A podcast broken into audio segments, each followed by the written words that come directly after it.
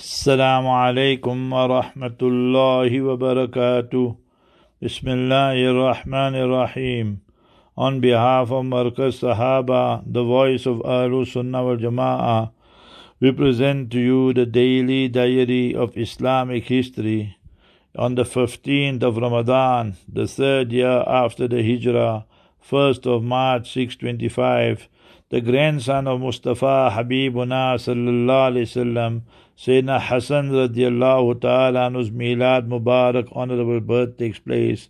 Sayyidina Ali radiallahu an married Sayyida Fatima radiallahu anha and it was second year after the hijrah during Ramadan and in the third year subhanallah Sayyidina Hassan radiallahu ta'ala was born.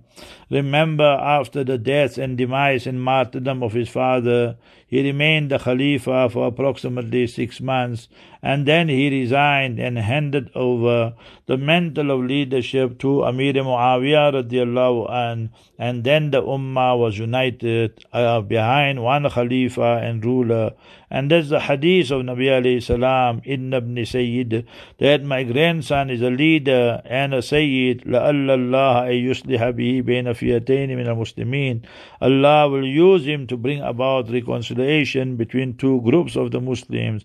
Hadith in Bukhari Sharif.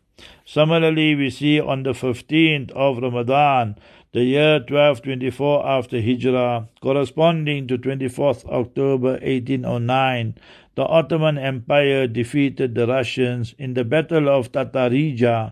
10,000 Russians were killed and dispatched to Jahannam.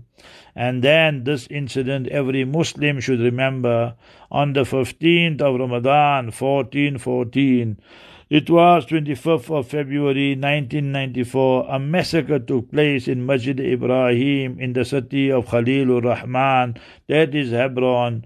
They were Muslims were reading Fajr Salat, and while performing Fajr Salat, Baruch Goldstein, the Jewish terrorists and Zionists, murdered more than six, more than seventy people and brothers who were in the masjid. And remember, sixty-nine of them were 20, sorry, 29 of them passed away in the masjid and the others succumbed to injuries afterwards. This is the Zionist terrorist. May Almighty Allah dispatch him to the hellfire. Ameen. Ya Rabbal Alameen. Assalamu alaikum wa rahmatullahi wa barakatuh.